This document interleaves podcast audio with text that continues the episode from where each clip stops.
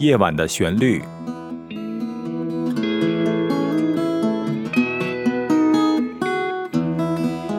陈鹏制作主持。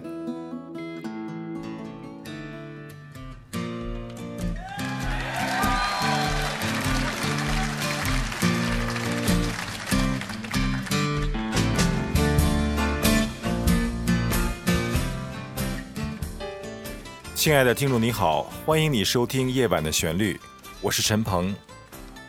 在这期节目中，我们团队要为您介绍的是世界著名吉他大师 Eric Clapton。首先为您播放的是他的一首代表作品《Layla》。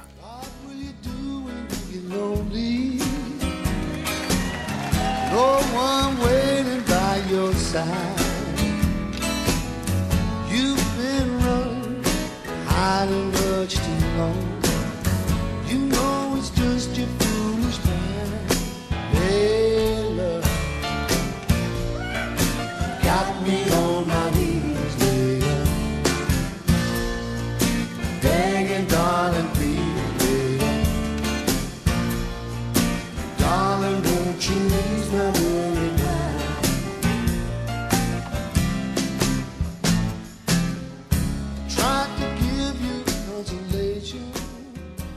Eric Clapton 是一位电吉他演奏级的大师，他的作品风格变化的非常丰富。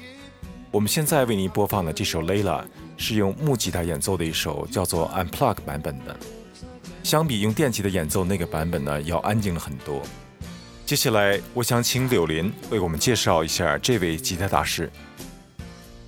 亲爱的听众朋友，晚上好，我是柳林。如果你喜欢摇滚，喜欢布鲁斯，又或者你喜欢布鲁斯摇滚，那你不能不知道他，Eric Clapton。在英国这个从来都不缺乏音乐天才的国度，Eric Clapton 或许是这众多闪耀的明星中最光彩夺目的一颗。有人说他是二十世纪最伟大的音乐家之一，是有史以来最伟大的电吉他手之一。二零一一年，美国《滚石》杂志评选的史上最伟大的一百名吉他手中，Eric 名列第二。他拿过十八座格莱美奖杯，他还是史上唯一一个三次入驻美国摇滚名人堂的歌手。这个记录至今无人打破。二零零四年，Eric 还被英国皇室授予白金汉宫 CBE 勋章。Eric Clapton 之所以在音乐上取得了辉煌的成就，和他长期在舞台上的演出有关系。据说他曾经有二十多年不间断的每天晚上和不同的乐队进行演出，这是非常大的一个工作量。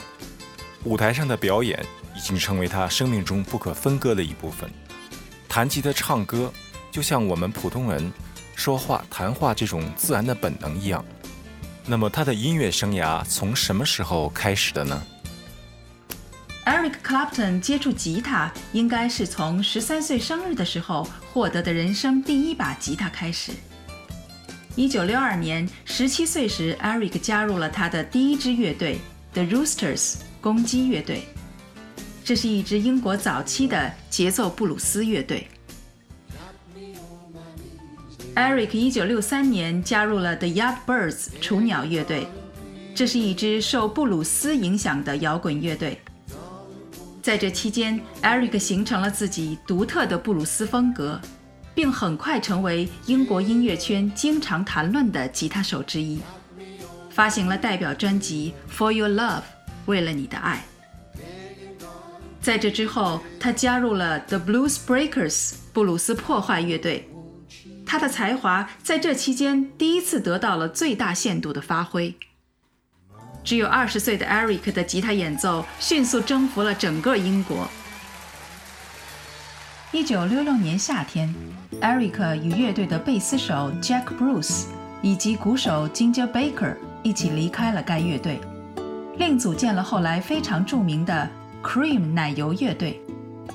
该乐队是最早的超级摇滚乐团之一。在奶油乐队期间，除了继续担任吉他手的角色，他开始向歌手与作曲的方向发展。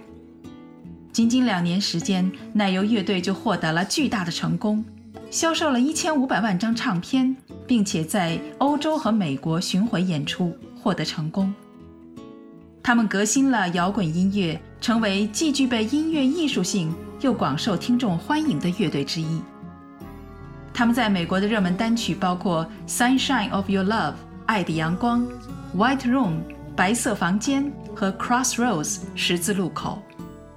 这里说的十字路口是一首歌曲，也有一个电影演这个故事。据说有一条神秘的街道，当你跨过这条街道，你就会一夜成名，但是你要付出巨大的代价。Eric Clapton 的人生具有丰富的经历，可以说是非常传奇的。在一九九零年的八月二十六日晚上，发生了一件戏剧般的事情。当时，Eric Clapton 和另外几位吉他大师。正同台演奏，这场演奏会呢是以布鲁斯这种风格的音乐来演出的。Eric Clapton 这个人呢，为人非常谦虚，性格很平和。在同台演出的时候呢，从来不跟同台的艺术家们争风头。那天晚上的演出非常成功，最出风头的呢是 Steve Ray 这位吉他大师，他是世界上最著名、最棒的布鲁斯吉他演奏大师之一。演出完了以后，有个电视台的采访，Eric Clapton 就留下来了做一个采访。按照原计划，有一架直升飞机呢将起飞送 Eric Clapton 去机场，因为他要采访，所以就改变了计划，先送了 Steve Ray 这个人呢去芝加哥。没想到这架飞机刚起飞不久，就撞到了高压电线杆上，年仅三十五岁的吉他演奏家 Steve Ray 就这样离开了我们。在随后乘坐的直升飞机上，Eric Clapton 亲眼目睹了和他同台演出的好朋友 Steve Ray 坠机身亡的惨剧，在他心灵深处产生了巨大的震撼。换句话说，Eric Clapton 因为接受了这个电视台的采访，从而躲过了这一劫。在这次空难几个月以后，Eric Clapton 的幼子 Corner 从曼哈顿五十三层楼的一个高楼上坠楼身亡。这个不幸的发生对他打击简直是太大了。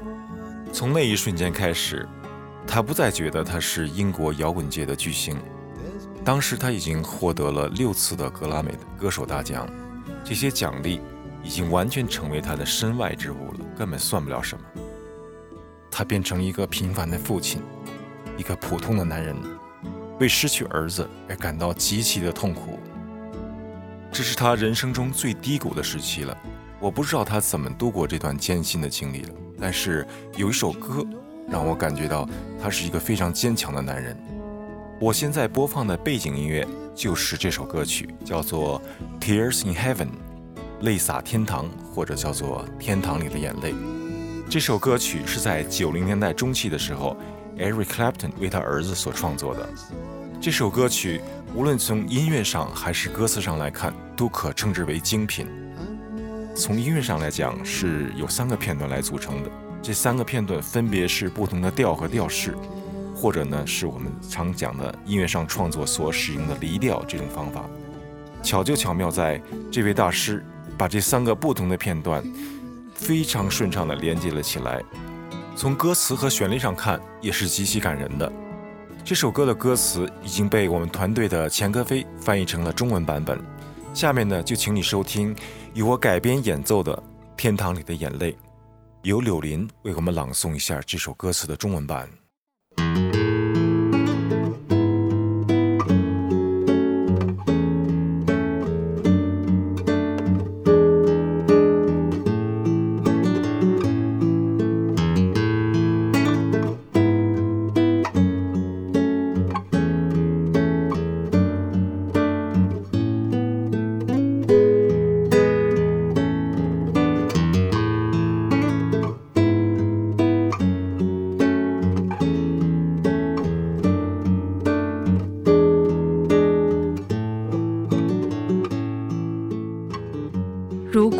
我们在天堂相见，你是否把我呼唤？如果我们在天堂相见，一切是否还如从前？我一定要振作，要坚强，因为我知道我还不属于天堂。如果我们在天堂相见，你是否会把我的手来牵？如果我们在天堂相见，你能否帮我不再蹒跚？我将寻找前方的路，不舍昼夜，因为我知道我还不能留在天堂。在门的那端，我相信有平安。我还知道，天堂里将不再有眼泪。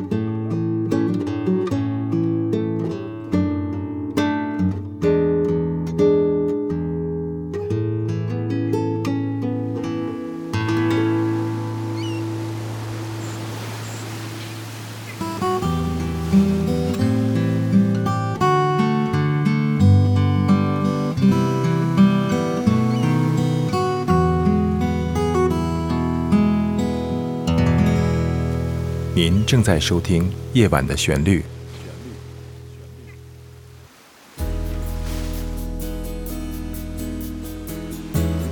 夜晚的旋律诞生于二零一五年五月八日，由非营利组织 Big Star Music and Arts 公司出品。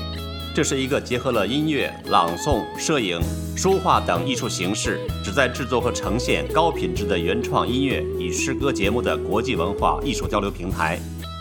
感谢欣赏《夜晚的旋律》，欢迎热爱音乐艺术的爱心人士鼎力赞助支持。详情请上官网：三 w 点 bigstarmusic 点 org。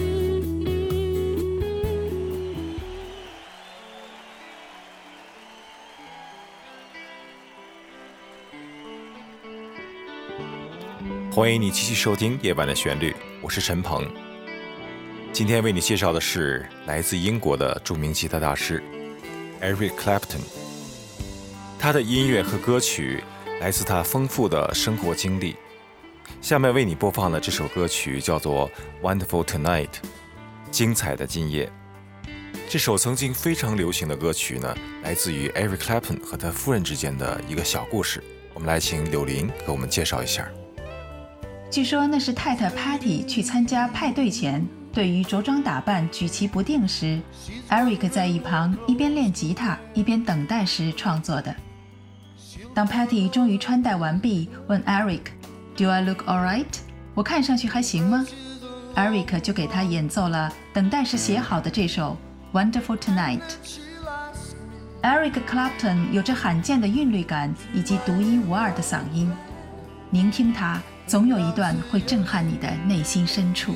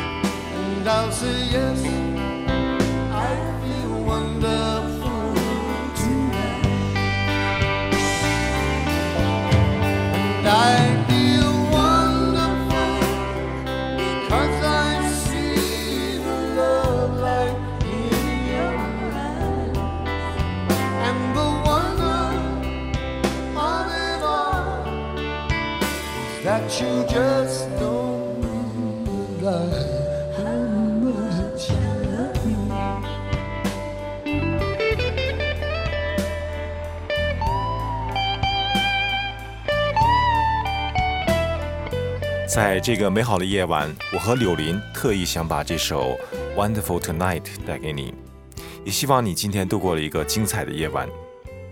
再过几天呢，就是美国一年一度最重要的节日——感恩节了。从上个星期周末，我已经开始感觉到有节日的气氛了，因为交通明显的拥挤起来了。大家在这个节日都要回家团聚。这个季节是零售业最忙的时候了。因为消费的旺季已经到来了。前两天我看到新闻上说，在外国人眼里最羡慕的也最期待的中国人的一件事情是什么呢？是消费。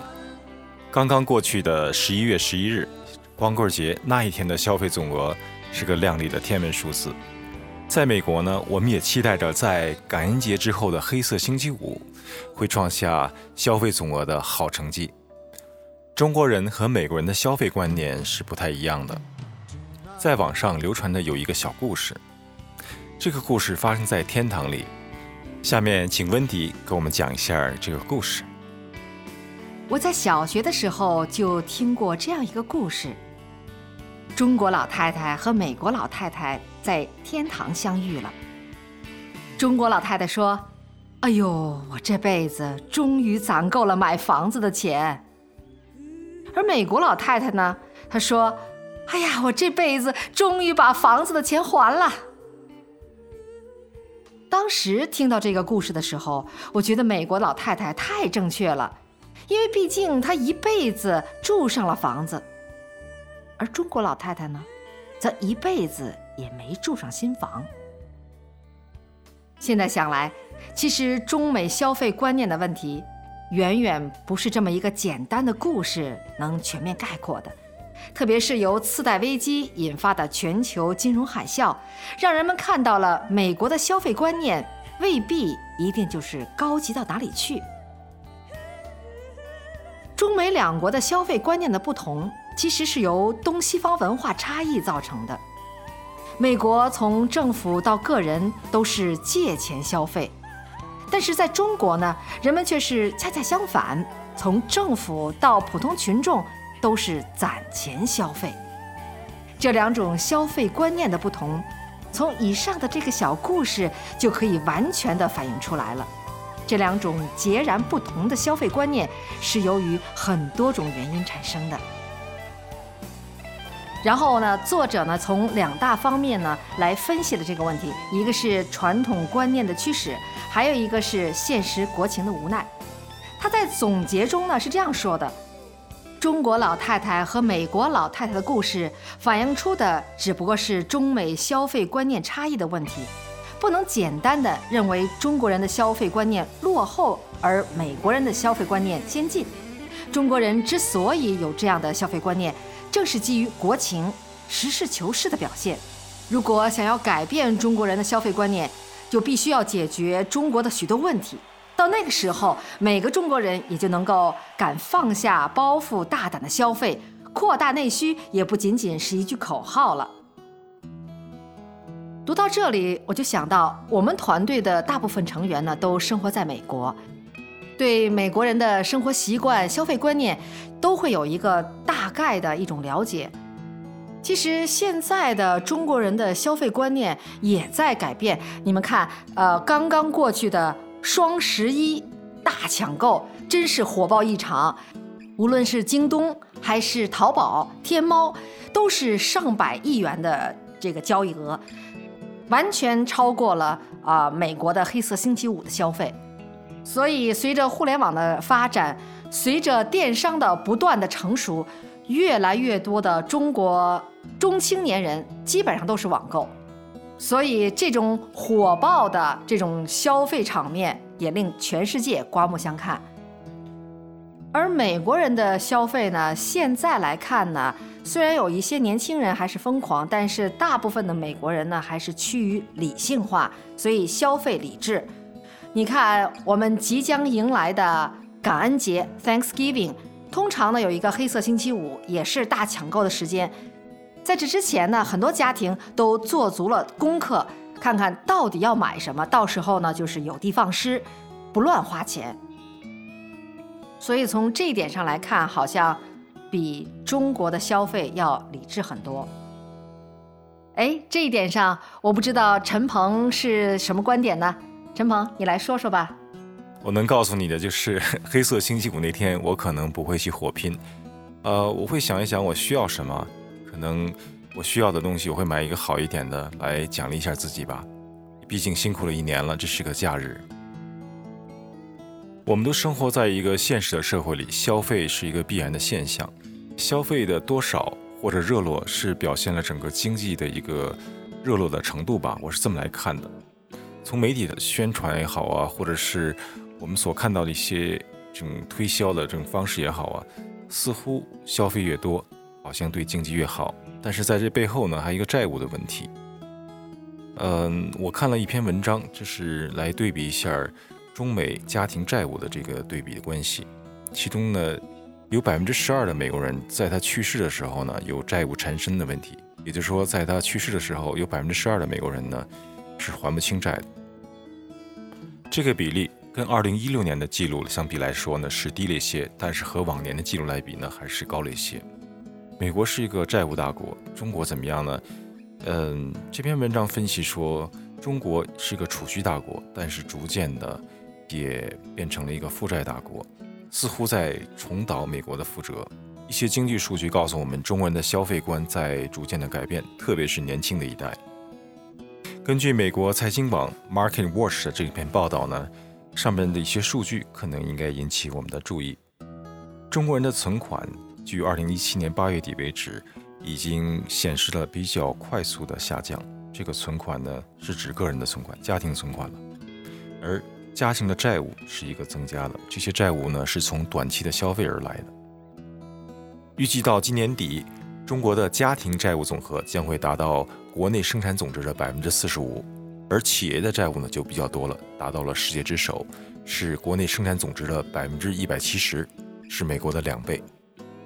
这些债务也好啊，或者是消费观的改变也好啊，应该是经济学家们所关心的重要的问题。我们都是一个普通的老百姓，就像森林中的一朵花或者一棵小草。过好眼下的每一天是最重要的了，特别是这个感恩节。今天我们一起分享了 Eric Clapton 的故事和这位吉他大师的音乐作品，也和你一起聊聊在节假日已经发生的，或者是未来将要发生的一些关于消费的问题。接下来，我想为你播放的是柳林带给我们的一个诗歌朗诵，这首诗歌的名字叫做《一朵野花》。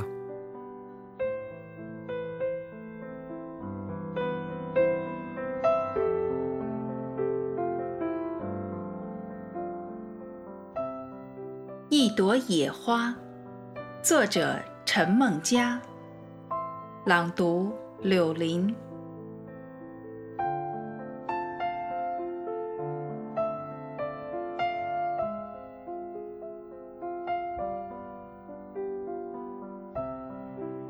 一朵野花，在荒原里开了又落了，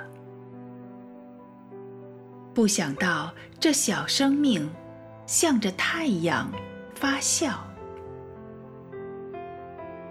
上帝给他的聪明，他自己知道。他的欢喜，他的诗，在风前轻摇。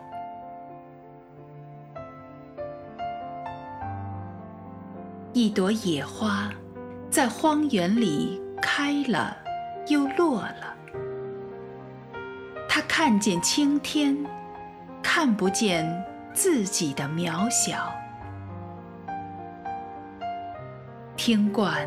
风的温柔，听惯风的怒嚎，就连他自己的梦也容易忘掉。